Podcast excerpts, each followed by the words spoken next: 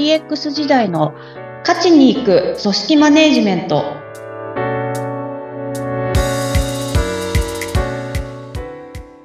お疲れ様です株式会社ダズリー代表取締役筒井千明ですよインタビュアーの土井さとみです。どうぞよろしくお願いいたします。ろしくお願いいたします記念すべき今回が配信第50回なんです。ということで今日はゲストをお招きしています。はい、えー、株式会社ブックダム代表取締役の菊池大樹さんですよろしくお願いいたしますよろしくお願いします。よろしくお願いします。えー菊池さんは出版プロデュース、そして出版事業をお仕事にされてるんですよね？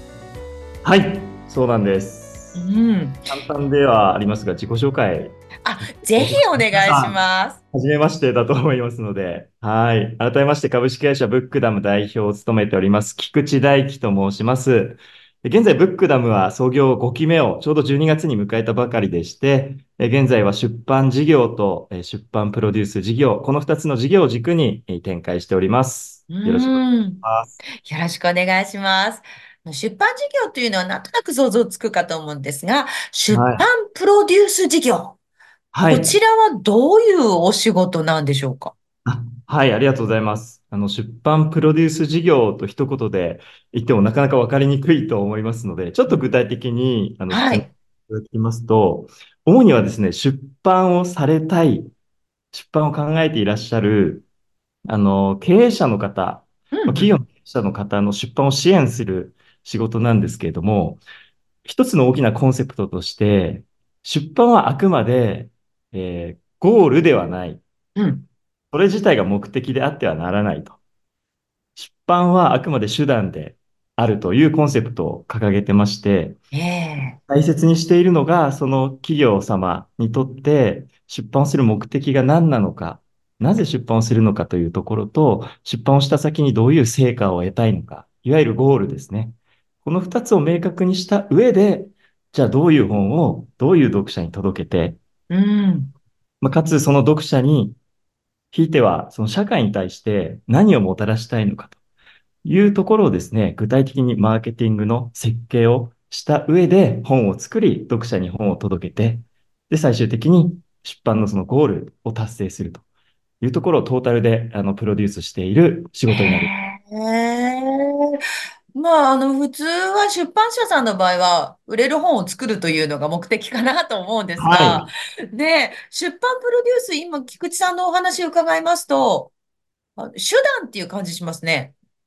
ありがとうございます。あの、土井さんのおっしゃる通りでう、んあの、従来出版社さんは、まあ、本というコンテンツを作って、それを売って収益を得るというビジネスモデルで成り立ってるんですけれども、ブックダムの場合は、それは一つの大切な軸として持っているんですけれども、もう一つの軸として、作った本を、いわゆる手段として、まあ一つのツールとして、どう、その価値をですね、えー社会に、読者に届けていくことで、まあ著者さん、本を出されている著者の方であったり、まあそこに関わる人たちのベネフィットにつなげていくかというところの一つ、もう一つのその軸をですね、大切にして、二つの軸を持って、えー事業を行っているというのが特徴的な出版社になります。いや、本当ですね。ありそうで全然なかったようなプロデュース事業だなって感じしますね、筒井さん。そうなんですよ。だから、あのー初めて私、菊池さんとお会いした時が、エレベーターの中だったんですよ。エレベーターの中で、でも普通話しかけないでしょ？で、あの、経営者交流会があって、うんうん。私もちょっと途中退出したんですけど、はい。本当に偶然エレベーターの中にいたのが菊池さんで、で、ちょっと5分ぐらいなんか立ち話とかをしたときに、あ、この人はすごい大きなチャレンジをしていくんだなっていうふうに感じたんですよね。ええ5分間で？そうです、そうです。あの、私もよく、まあ、DX 時代のみたいな感じで言ってますけど、こう、えっと、番組の中でも IT ツールだったりとかシステム開発って手段だよ、みたいなお話をさせていただいてる、はい、かとそうですよね。うん思うんですけど、本って、なんか私も目的っていう風に変換されちゃってて、でも考えてみたら手段だな、みたいな。なんかそこがすごく、はい、あって、なので、まあでも、とはいえ、こう、業界のいろんなものがある中で、うんうんこう、伝統もあるっていう業界の中でやっていくっていうところが、すごい大変なこともあるのかな、みたいなのは思ったりはしますね。はい。うん新しいことをされてるっていうことですもんね。そうですね。あうんの、決してこう革新的な新しさではないんですけれども、出版社が先ほど申し上げたようなプロデュース業務を実際の実務としてうん行うということ自体が、まあ、非常に工数はかかるし、いや、本当ですよね。できることであればやりたくないっていうような泥臭い黒くった仕事ばかりなんですね。うんうんそこまでやるからこそ再現性が作れますし、そこまでやるからこそ、まあ、著者の方、読者の方が満足いただける結果っていうものを提供できるという自信がやっぱり生まれるので、ああ、やると。やると、やると。これ、著者の方だけじゃなくて、読者も満足するっていうところも大事ですよね。そうですね。うんあの、ブックダムとしては、あの、ビジョンに読者の未来をめくる会社というビジョンを掲げているんども、え、もう一回おっしゃってください。何ですか？ありがとうございます。読者の未来をめくる会社。へえ、未来をめくるってすごいワクワクする。すございす。すごいミッションですね。はい。うんあの、本を手に取ってくださった読者の方の、まあ、人生、日常が少しでもその本をきっかけにより良くなるようにというような思いを込めているんですけれども、へえ、読者の方が本を手に取ってくださらなければ成り立たないのが出版ビジネスなので。何よりも読者を大事に最優先に考えてます。はあなんか、あの、まあ、一冊の本で人生が変わるっていうこと結構ありますよね。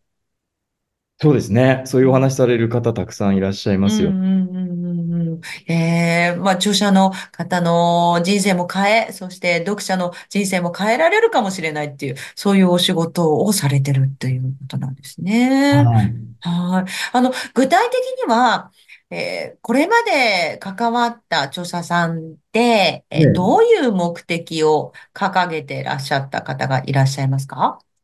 ありがとうございます。具体的なちょっと事例をお伝えしますと、まあ、初めてプロデュースさせていただいた本がありまして、はい。それがプロ目線のインスタ運用法というですえね、インスタ運用のハウツーをあの読者にまあ伝えるような本なんですけれどーも、はい。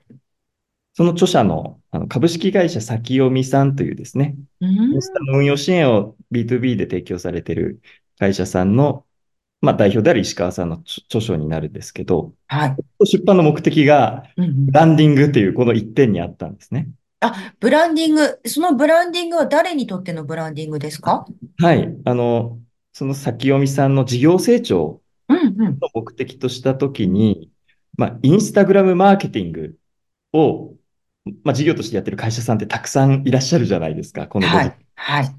その中で、やはりトップの、そのリーディングカンパニーのポジションを取りに行くとうん。いうような、あの、事業のフェーズにいらっしゃったので、ちょうど出版を考えられてたタイミングですね。はい。なので出版をして、それによって、まあ、確固たるリーディングカンパニーのポジションを取りに行きましょうというような目的でした。ああ、じゃあその目的があって、それに手段になりそうな本を作ろうとしたわけですか？あ、そうですね。はい、まさに、あの、そのためには、やはり本が売れるに越したことないので、確かに。はい、ベストセラーをちょっと目指しましょうということで、キックオフをしまして、ええ。じゃあ売れる本ってどういう本なんだろうっていうところに立ち返ったときに、うんその先読みさんが持っていらっしゃる、いわゆるインスタグラムの運用のハウツーですよね。うんうん。まあ本来競合他社さんだとかにはうん知られたくないようなエッセンスをオープンにしちゃいましょう、本でと。お おおおそう、そこまで具体的に価値の高いハウツーをオープンにしている本が他にはなかったので、もう読者は瞬時で気づくんですよ。この本やばいと。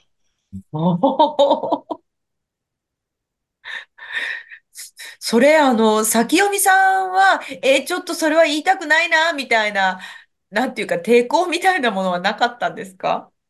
はい。あの、その点においては、あの、著者の石川さんが、まあ、むしろこう出版業界の方たち、語弊があったらちょっと申し訳ないんですけど、出版業界に身を置いてる人よりも読者のベネフィットを考えてくださる方だったので、ええすごい。すごい。まあ、生粋のマーケターの方なんですよね、石川さん。天才的な。だから読者に価値の高い本を、コンテンツを出さないと意味がないでしょっていうぐらいのスタンスだったので、もちろんオープンにしていただきましたし、本ができるまでも、あの、どれだけやはり付加価値っていうものをその本の中に残せるかというところは、常に石川さん、なんかおっしゃられてたのが記憶にありますね。ええそれでもう、果たして、やっぱり、売れたわけですね、本が。はい、幸運にも、あの、まあ石川さんはその一作目が、今累計で8万6千部売れてて、ヒット、ヒット。決まって、シリーズ累計で10万部を超えたというような。わ、素晴らしい、すごいじゃないですか。わ、せっかくだから菊池さん、署名を教えてください。あ、ありがとうございます。えープロ目線のインスタ運用法ですね。はい。プロ目はい。線のインスタ運用法ですね。はい。パブリッシングさんという出版社さんから出ておりまうす。ーん。はい。いやー、なんかこのチャレンジングな感じ分かりましたよ、筒井さん。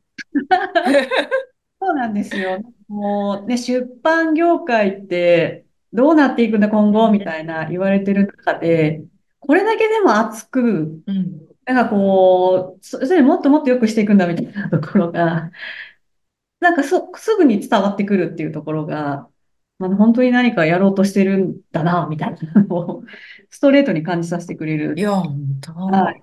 そうですよね。もう本は絶対なくならないですもんね。それをもうこの後どうなっていくのかっていうのが、もしかしたら形が変わるかもしれないですけど、もうきっともう地球上の人の知のために絶対必要なものですから、はい。ね、これから菊池さんがどうやってこの日本の出版業界を変えていくのか楽しみですね。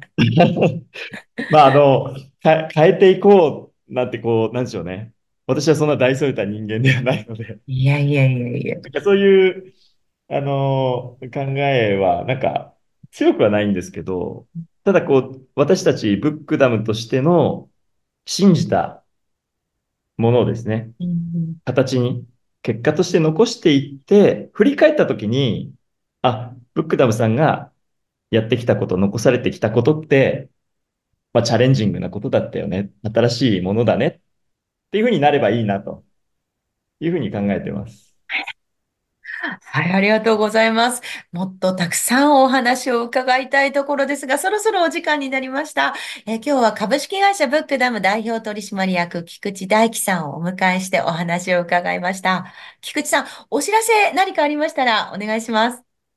ありがとうございます。一点だけはい。お知らせさせていただきたいんですけれども、はい、お願いします。ありがとうございます。ブックダムとしての2作目ですうん。ね。出版社としての2作目が1月26日発売予定でして、えータイトルが第三世界の主役、中東、日本人が知らない本当の国際情勢という本になります。うんあの、著者の方がですね、石田和康さんという方で、越境3.0チャンネルというですね、YouTube をやられていらっしゃはいい、ます。